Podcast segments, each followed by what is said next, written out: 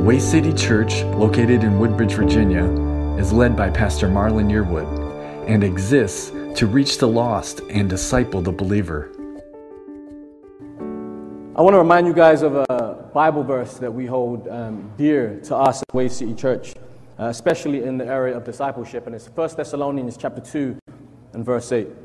And it says this So we cared for you because we loved you so much, we were delighted to share with you not only the gospel of God, but our very own lives as well.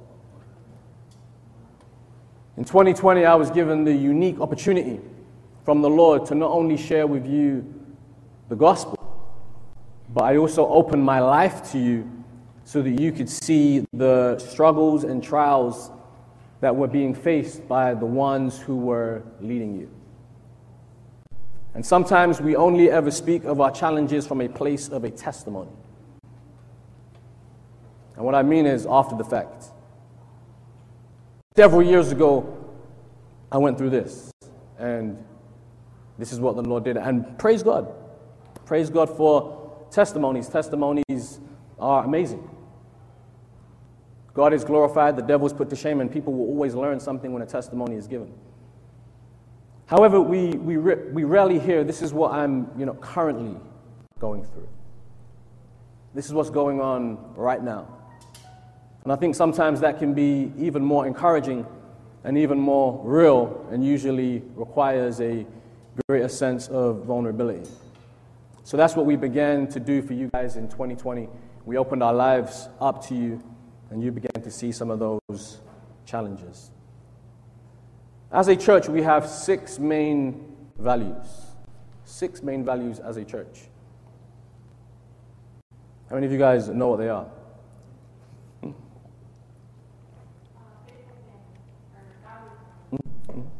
So, yep, yep, yep, yep, hmm? yep. Anyone else want to shout, shout something out?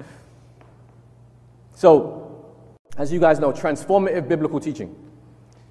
All right, spirit led worship and prayer, genuine discipleship, effective outreach and evangelism, kingdom diversity, and godly families. So today I want to dwell on the family for a little bit godly families. Let's turn to Colossians chapter 3 and look briefly at God's design for the Christian home. And I'm not preaching uh, a normal message today, just sharing some things with you guys today. So, Colossians chapter 3, let's look at God's design for the Christian home.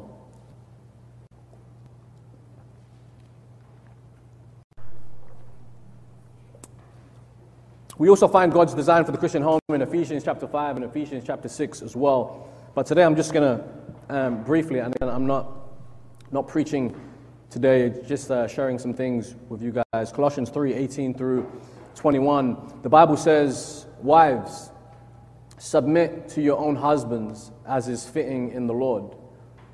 Husbands, love your wives and do not be bitter toward them. Children, obey your parents in all things, for this is well pleasing to the Lord. Fathers, do not provoke your children lest they become discouraged. And then Ephesians 6 and verse 4 also says, And you fathers do not provoke your children to wrath, but bring them up in the training and admonition of the Lord. I personally believe that the fastest way that a father can provoke his children to wrath is by being absent.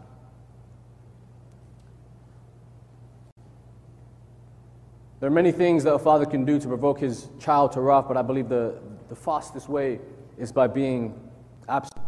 As many of you guys know, I started a mentoring program at the Juvenile Detention Center back in 2014.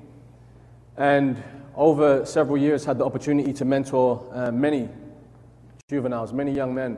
And I can tell you that 90% of the young men that I mentored had absent fathers, had no fathers in the home. And I can tell you that they were all very angry. If you didn't know, I, I like math and I, and I love numbers. So, according to the breakdown of Colossians chapter 3, for a healthy biblical Christian home, 50% of the work is done by the men, 25% by the woman, and 25% by the children. Colossians 3, let's look at it again real quick. Wives, submit to your own husbands as fitting in the Lord. Husbands, love your wives and do not be bitter toward them. Children, obey your parents in all things, for this is well pleasing to the Lord. Fathers, do not provoke your children lest they become discouraged. So 50% of the work here is done by the men, 25% by the woman, and 25% by the child or the children. Let me read some stats for you guys this morning. And these stats come from, some come from fatherhood.gov, uh, and the others come from, some others come from um, earlyimpactva.org. 93% of all people incarcerated are, and 85% of them have no father figure. What they're saying is 93% of all people incarcerated are fathers, but also 85% of them in prison have no or had no father figure. Fatherless children are five times as likely to live in poverty, repeat a grade, and have emotional problems. Another source said this about absentee fathers. The problems associated with absentee fathers and the impact that they have on our children, including father and daughter relationships, have been well publicized over the last several years. It seems that we acknowledge the problem, however, we are not sure what to do as a remedy. What is more alarming is that the problem is even worse according to the latest research statistics. According to 72.2% of the US population, absentee fathers is the most significant family or social problem facing America. What does this mean? I'm going to throw some stats up there.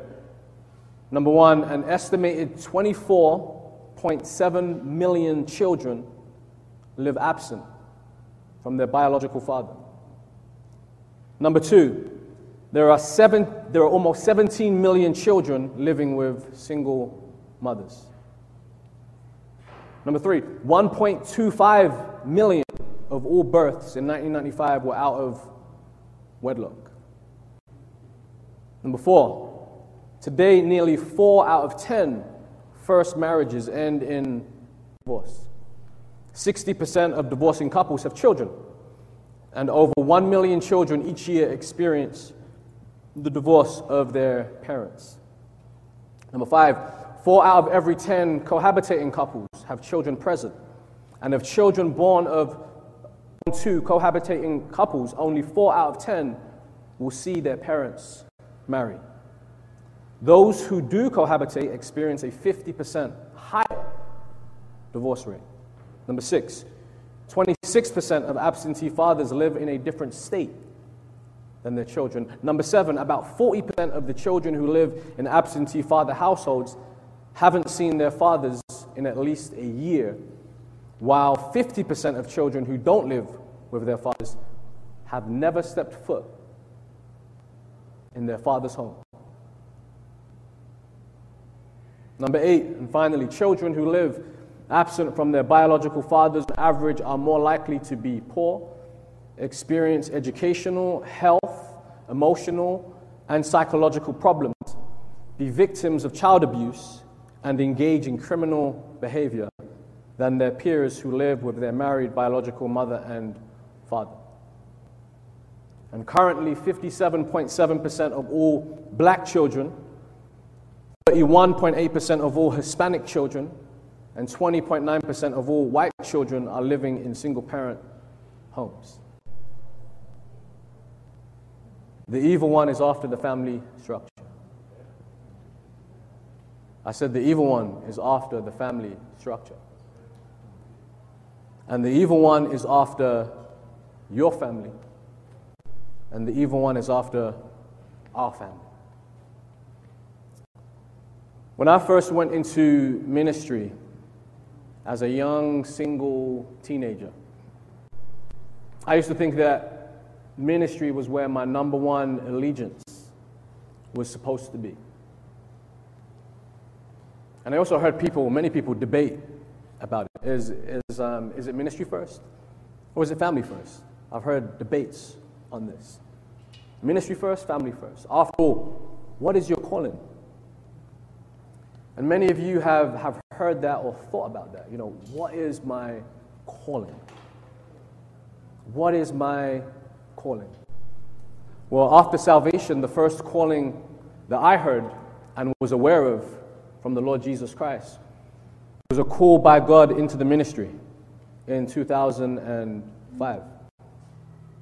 And this was and is the calling that I speak of most often with a sense of great pleasure and delight. This is what I loudly proclaim with a sense of great honor and dignity and satisfaction the, the call into ministry. However, it took me many years to realize that I have multiple callings. Not just called to be a pastor and a teacher, but in 2009, I got married. And at that time and now, I am also called to be a husband. In 2012, I had a son. And at that time and now, I'm also called to be a father. So these are not just other hats that I wear, these are not just other, other roles that I play, these are not just other characters that I bring to life on the stage. But these are callings, divine callings from God. And the truth that I want to highlight to you today, if you two are a husband and or a father, is that this is a calling. And among your top. Whatever God calls you to do or be is of utmost significance. Amen? And to be a husband and to be a father is a privilege, a gift, a blessing, and a great responsibility. It's not something that all are awarded with, and it's a burden. And I say exactly the same things to the women today. To be a wife and a mother is a privilege, a gift, a blessing, and a great responsibility. And it's not something that all have been awarded with, and it is not a burden. Moving on. I've spent at least eight years of my life training for ministry. Eight years. Six years in Bible college and seminary and two years specifically and intentionally with church planting, with New City Network slash McLean Bible Church, and then New City Fellowship.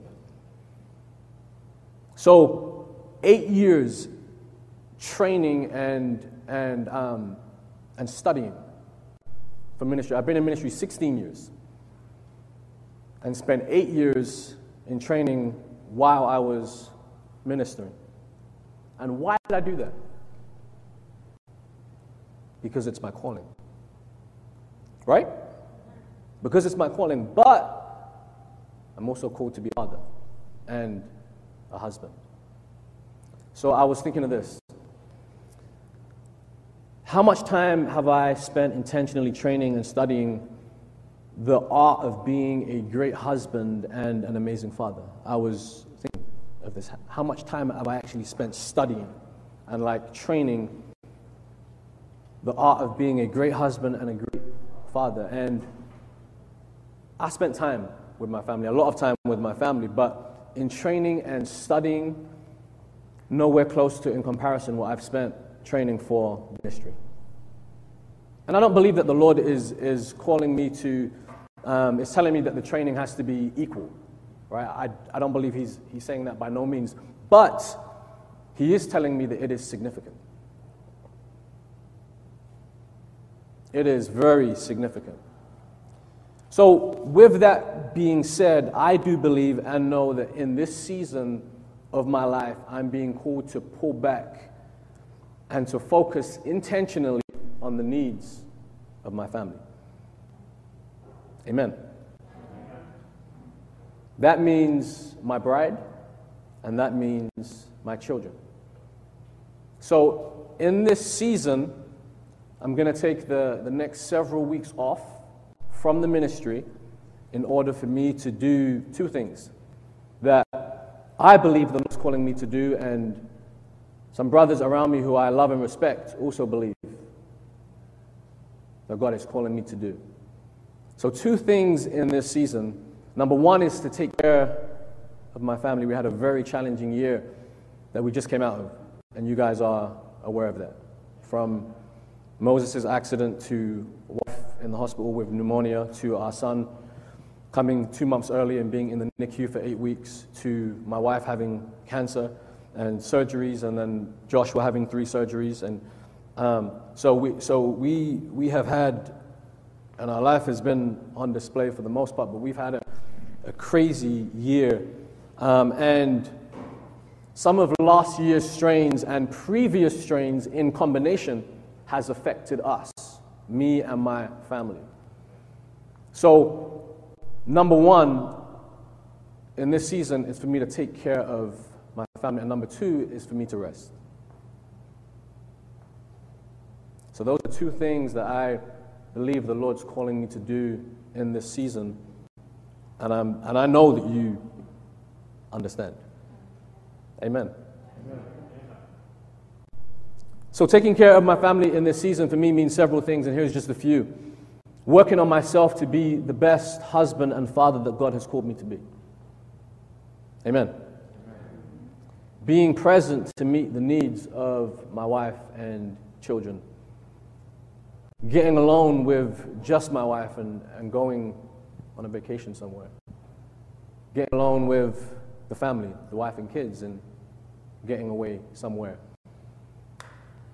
worshiping together, being together on, on Sunday morning. And then for me, what rest looks like is, is me getting away alone um, without family. Uh, just me and the Lord. So, this is what I'm going to be doing for the next several weeks without focusing on mystery. Amen? So, this is very much needed for me and for my family. And this is a priority. Not just in this season, but after this season too. It's a priority. So I'm sharing that with you, not because I have to, but because I want to make it clear to you that our family goes through struggles too. Our life was, was pretty much, again, on, on display last year with everything that we went through, and we, and we invited you guys in to share in some of that stuff with us. And we want you to, to see, as much as is wise for us to share, some of our trials and weaknesses so that you can bring your own trials to the light as well. Amen? Leading can be challenging sometimes. You can lead from the back or you can lead from the front. My hope is that my family's vulnerability over the past year will cause you and us as a church to be vulnerable with one another and with me. And to bring your things into the light and allow the Lord to begin to heal as He does best. Amen?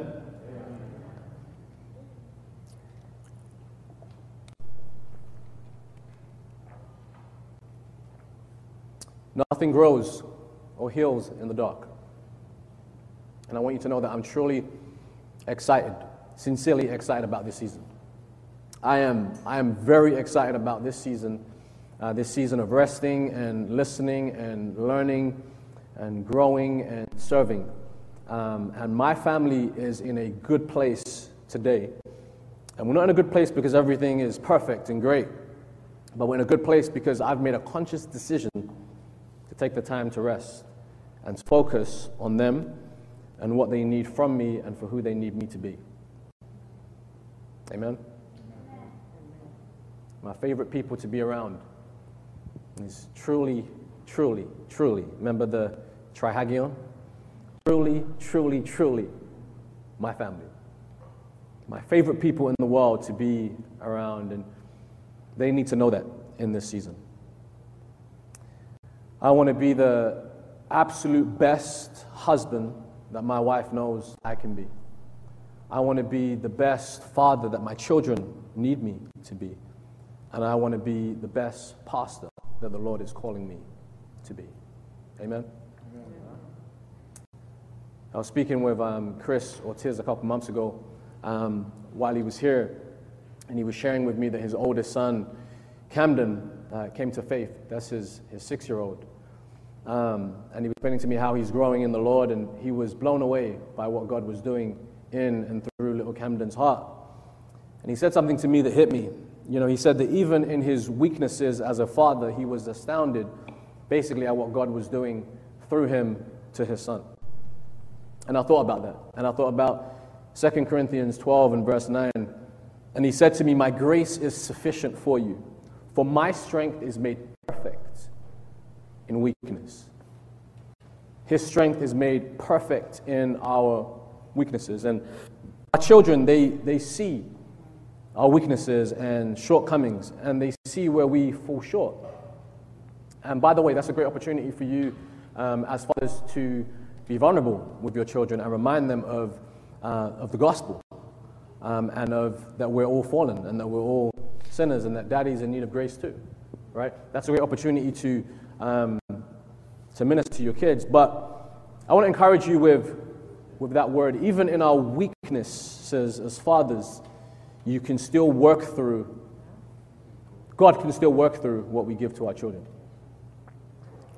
So even in your weakness as fathers, and, and it's the same for, for mothers, but I'm speaking, and, and it's the same for, for mothers, but I'm speaking to, to the men primarily. Our weaknesses as fathers, God can still work through what we give to our children. But let's give them something. Amen? Let's give them something and let's give God something to work with. Camden took communion here for the, for the first time a couple months back. Um, and, and God is working in his heart, and God is working in many of the children from the Way City Church in their hearts too. So I'm excited about what God is doing in their heart. And, and Moses too. Moses came to faith, my son, um, around Camden's age, about a year and a half ago when, when he was right around um, six. And one of the greatest gifts for me last year was the birth of my son Joshua, but also that my son Moses, that he acquired a, a love for the scriptures and a daily discipline of spending time with God. And he started and he read last year the, the entire book of Genesis. Amen? Amen? And then after Genesis, he read Exodus. And then he started on Leviticus, but I stopped him. I said, let's go over to the New Testament. So um, so we started together, and, and he started in John. And then he worked his way through John to Acts to Romans. Can you guys help me? To 1st and 2nd Corinthians to Galatians.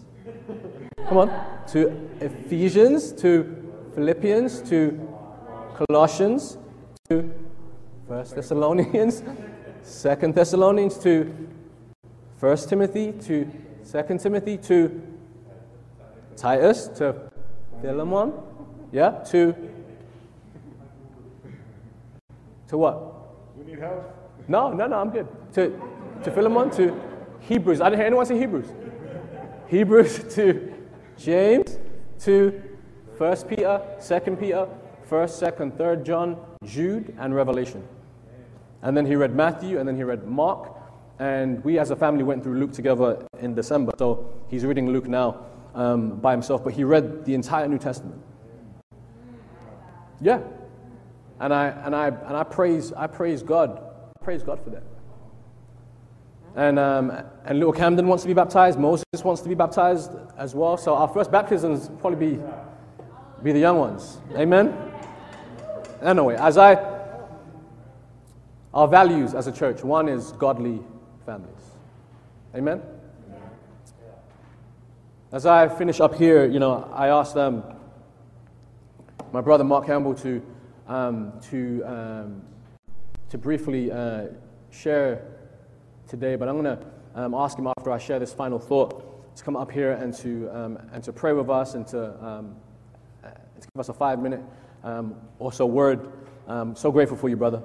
Um, in, this, in this season, um, I want you to know there are, there are many brothers that I could invite in here to, to minister to you, but we also have brothers in here um, that are faithful um, and that are gifted. So, um, so while I'm out, just so you guys know, so uh, the majority of it is going to be from um, our brothers internally. Amen? Amen. So Pastor Zellico will share, and, um, and Dave will share, and Curtis will share, um, and uh, Pastor Campbell may come back and share. If not, uh, someone else will. Um, but, but I was thinking about this, you know, I was thinking about, about Peter um, before I get out of the way here. And do you remember when, when Jesus was getting ready to wash the feet of the disciples? And then he, you know, he came to Peter, and Peter responded, blurts out, and he says, You will never wash my feet. Do you know what that was? That was his flesh. That was his flesh. That was Peter's flesh that was speaking. And then Jesus says, He says, Peter, unless I wash you, you have no part with me. And then Peter speaks again, and then he says, Okay, Lord, wash my feet and my hands and my head also. And you know what that was? That was his flesh.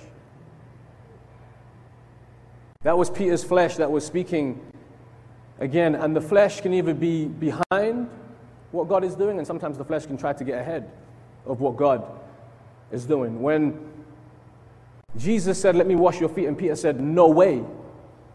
He was behind what God was trying to do in his life. God was trying to, to do something, and he was like, No. And then when Peter said, Hey, wash everything, he was getting ahead of what Jesus was intentionally and specifically trying to do in his life. And the Bible tells us to have no confidence in Philippians 3 3, have no confidence in the flesh, for we are the circumcision who worship God in the Spirit, rejoice in Christ Jesus, and have no confidence in the flesh. And then we see later in John chapter 13 that Peter says again in the same chapter, he says, I will lay down my life for you. He says, I'll die for you. And Jesus responds and says to him, Before the rooster crows, Peter, you deny that you even know me. Three times. Peter's like, Lord, I'll die for you.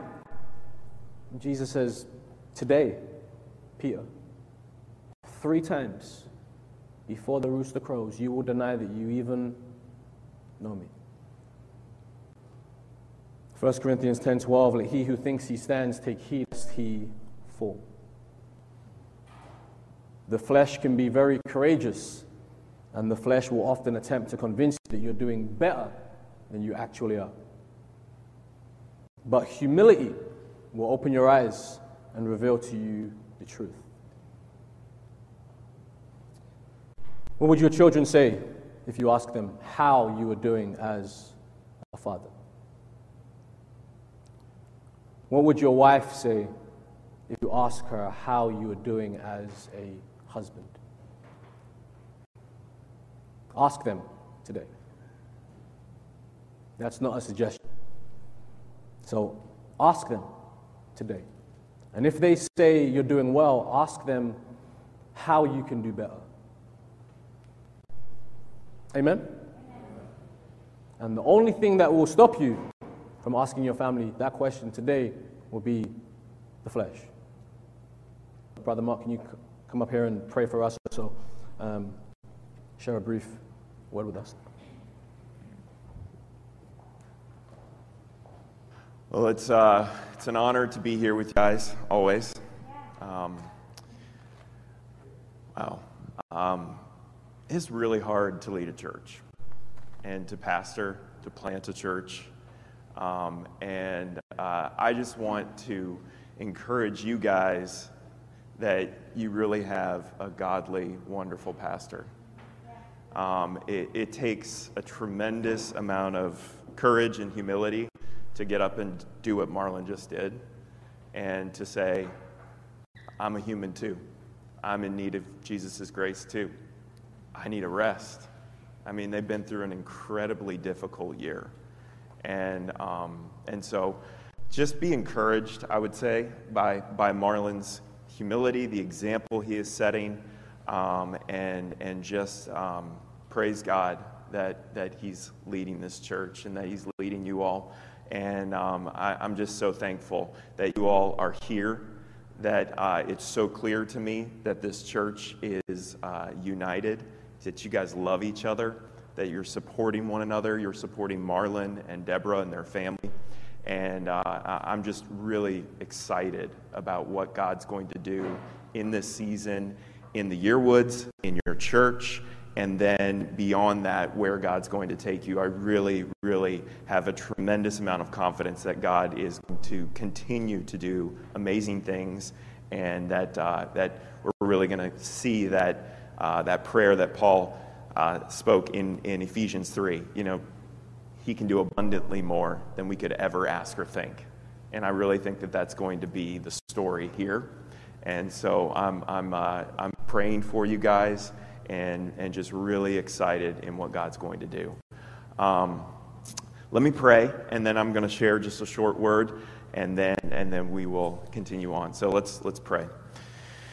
God, I just thank you for your grace and mercy. Jesus, um, where would we be without you?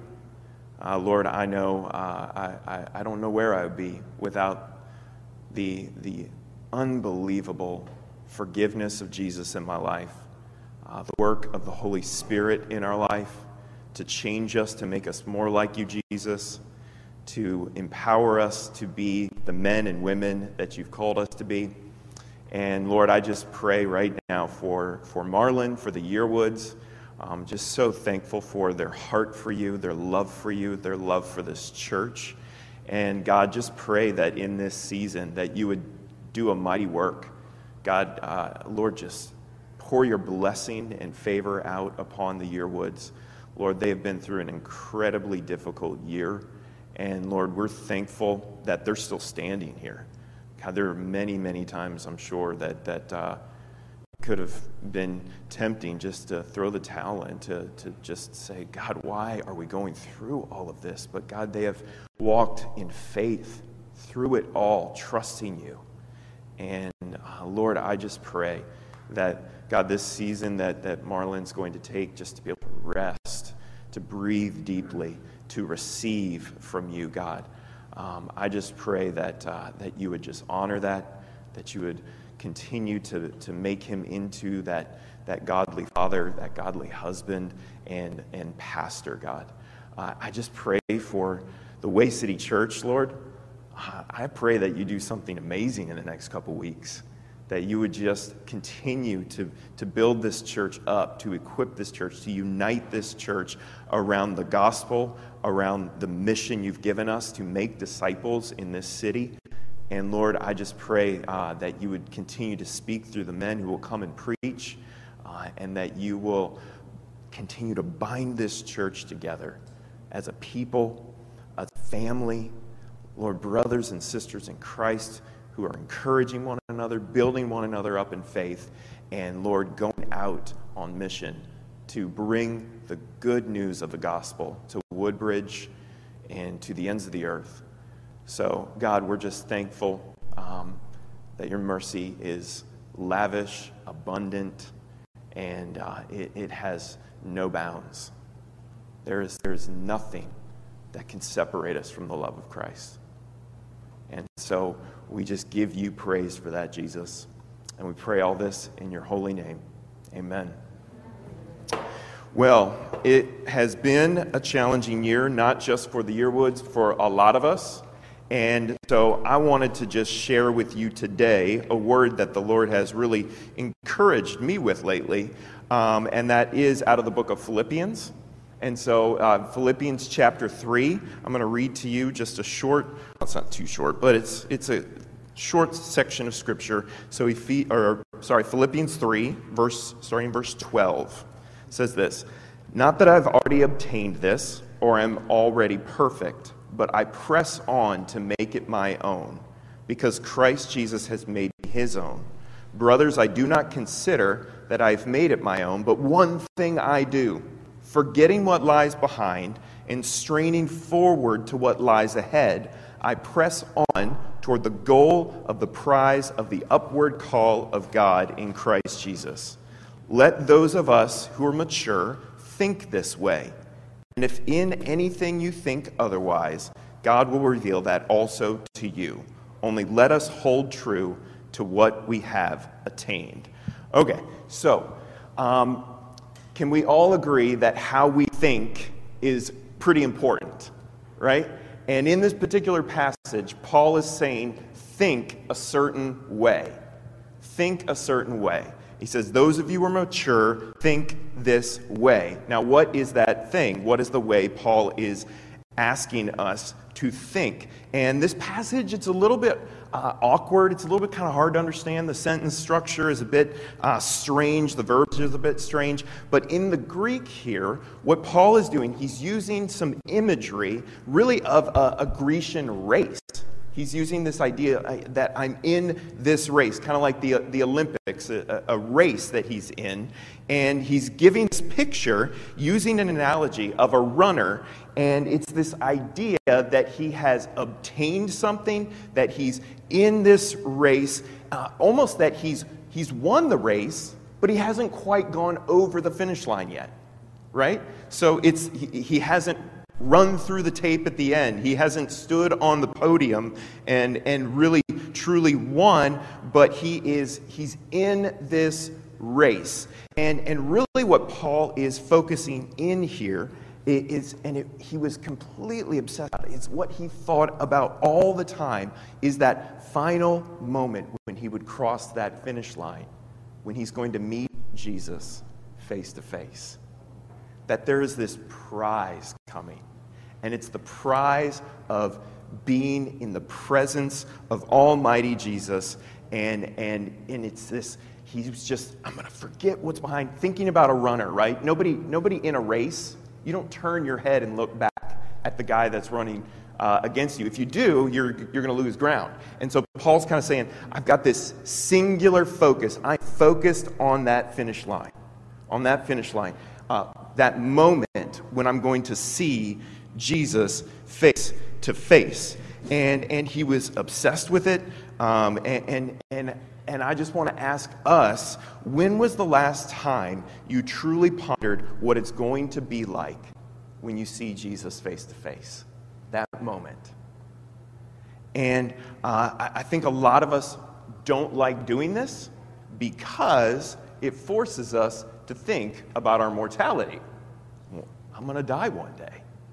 There's going to be a moment when I cross that finish line and I see Jesus face to face. And, and we don't like to acknowledge that because it forces us to think about our mortality. We're in one of the most death uh, defying cultures and denying cultures in the history of the world. We don't want to think about that. But Paul thought that way. So just let that, that sink in. Paul says his whole life was all about preparing for that moment. I am focused on that moment. Um, I, I, have a little uh, uh, illustration that I totally forgot to bring with me. It's actually, I, I have a 100 foot rope. I'm just going to describe it to you. I have a 100 foot rope and, and kind of lay out that rope and, and have it laid out across the entire stage. And, um, and, and the rope is supposed to illustrate the timeline of your life. And the illustration breaks down a little bit because, in reality, that rope should go on for all eternity. There's no end. And, and what I have on that rope is I colored this little section right at the end of the rope. And, and that little section is supposed to represent your time on earth. It's this little, little bit. And there's this extremely long, endless rope, if you think about it. And what Paul was saying essentially is we spend so much time concerned about, thinking about this little section. And yet, the reality is, is man, we have this eternity before us. and how often do you think about the rest of the rope?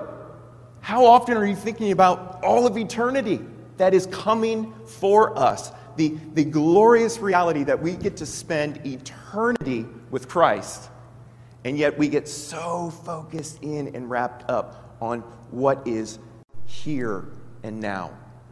And, um, and, and so, you know, just think about that. Paul was, he was just obsessed with that moment he's going to go across that finish line, meet Jesus face to face, and then he says, I've got all of eternity with Jesus. And so, I mean, we remember Paul says things, crazy things, right? To live as Christ, to die as gain. Who says that? Paul says that. And he's saying to us, think this way. Be obsessed with Jesus. And, and it's going to be, I mean, you can think about, think about the best day you've ever had on, in your life your best day. Man, it was perfect. I had joy. I had peace. Whatever that best day is, when we cross that finish line, it's going to be better, infinitely better. Not even a comparison. It, they're eternal joy, eternal peace in the presence of Almighty Jesus. And, and so, really, the word I've got for you today is man, it's been a hard year, it's been a challenging time, but here's the deal you've got a better day coming. You really do. Like, and that, that was Paul's mindset. I've got, he's writing this letter from jail. I mean, the man knew about suffering. In fact, um, in, uh, in Colossians, or not, sorry, Colossians, in Second Corinthians, he, he gives us a rundown of the suffering he went through. I want to read it to you. This is 2 Corinthians 11. He says he had experienced countless beatings. He lost count, so many, right? Countless beatings, often near death.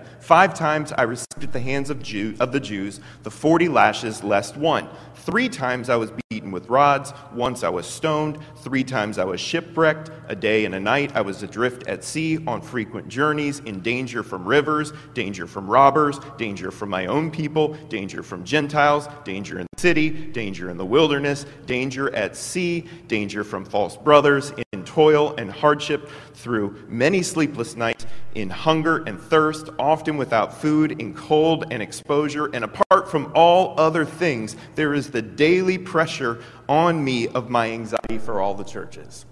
So, on top of all that other stuff, he's like, I'm worried about you guys, right? I'm concerned about you. Like, he, I mean, it, his life makes COVID look like a walk in the park, right? I mean, the guy had been through some serious stuff. So, the question is, is how in the midst of all of that that he went through, how in the midst of everything the, the Yearwoods have gone through, how in the midst of everything you've been through the last year, your life, how do we have hope in the midst of all that?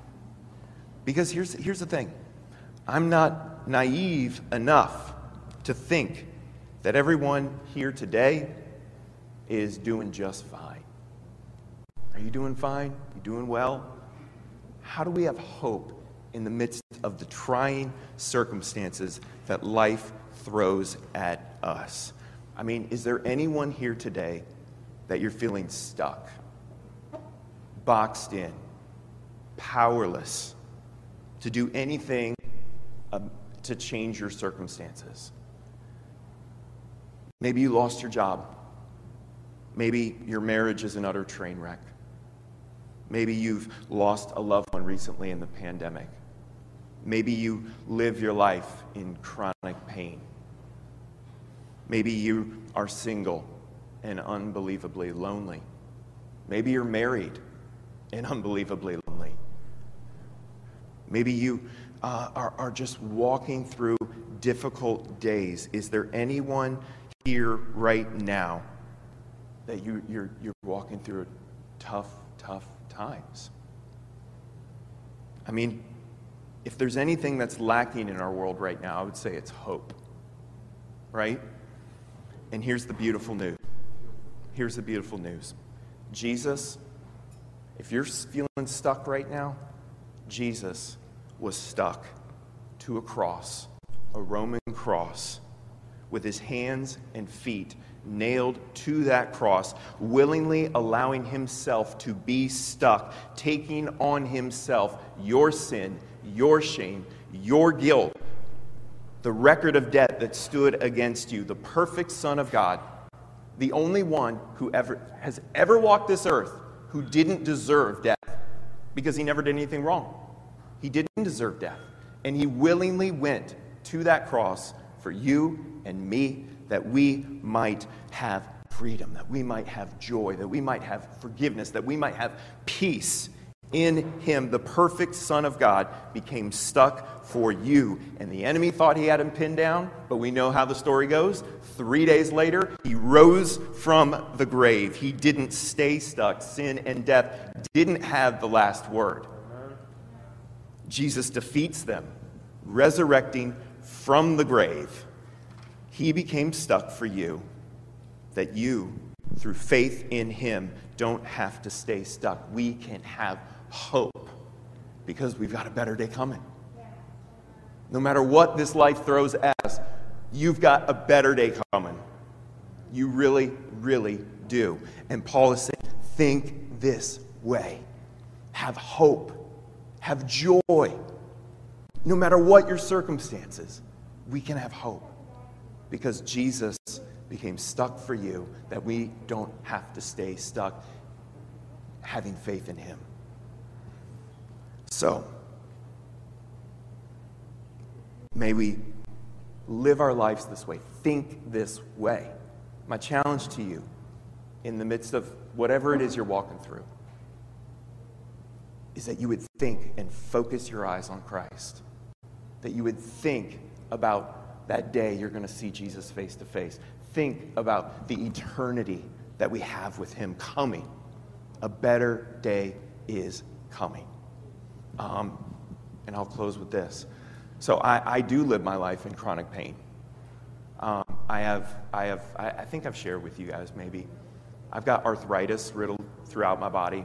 I've had a knee, total knee replacement, a total shoulder replacement before I was 40 years old. I need four other joint replacements that I'm pu- currently pushing off right now. Um, and a couple weeks ago, um, I was just really, really down, uh, frustrated. Doctors didn't have any answers. And um, the Lord just really met me with this passage in particular, because it goes on to say later in Philippians 3, it talks about how we are citizens of heaven awaiting a Savior who will one day transform our lowly bodies into a glorious body like Jesus. Like a better day's coming. There's hope. And the Lord just, ah, He just infused in me this hope in, my, in a very, very low place. So I'm not talking, this is not theoretical to me. This is real. Like, this is real. You have a better day coming. So Paul's saying, man, let's think this way. What might God do if we think this way? What might God do in your life personally? What might He do as you encourage others and engage others? What might He do through this church if we are a people infused with hope? It's in a world that is lacking hope. We'd be a different people. People would be like, what's up with those people?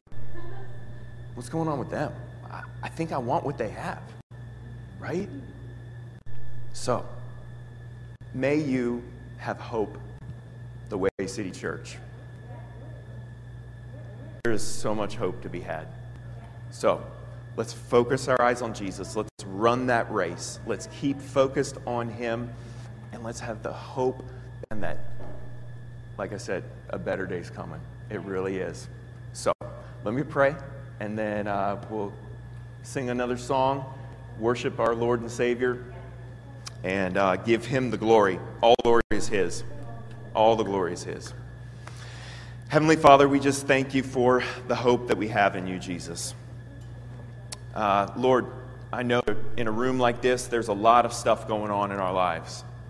Uh, just know in my own life, I, I can only imagine the, the number of things going on in this room where we're challenged, we're, uh, we're beat down, we're frustrated, we're feeling stuck. But God, I just pray right now, Holy Spirit, that you would infuse hope into every individual in this room. That you would give us eyes to see that, Lord, we have all the reason in the world, in the universe, to have hope that, that doesn't make sense to a world that doesn't know you, Jesus. And so, God, I, I, I just pray, give us that hope. Give us that joy that can only come through Jesus. We give you praise, Jesus, that you gave your life for us, that you rose from the grave, defeating sin and death, and Lord, that we can just walk through this life, no matter what life throws at us. We can walk with your peace, your joy. So we give you the glory, Christ. You are our unbelievable Lord and Savior. We love you, and we just thank you for what you're doing in this church. And God, I just pray uh, that the Way City Church would be a people marked by hope. So, Holy Spirit, we know this is your work. We can't do this in our own lives, we can't change our hearts. You do that. And so we come to you now as, as a desperate people, knowing that you are a good, loving Father, and that you will give to us what we need, and you will give us that hope. So we just love you, we treasure you, we worship you, and we give you the honor and glory due to your name. So we pray this in and through your holy name, Jesus. Amen. We'd love to hear from you. Visit us at thewaycitychurch.org.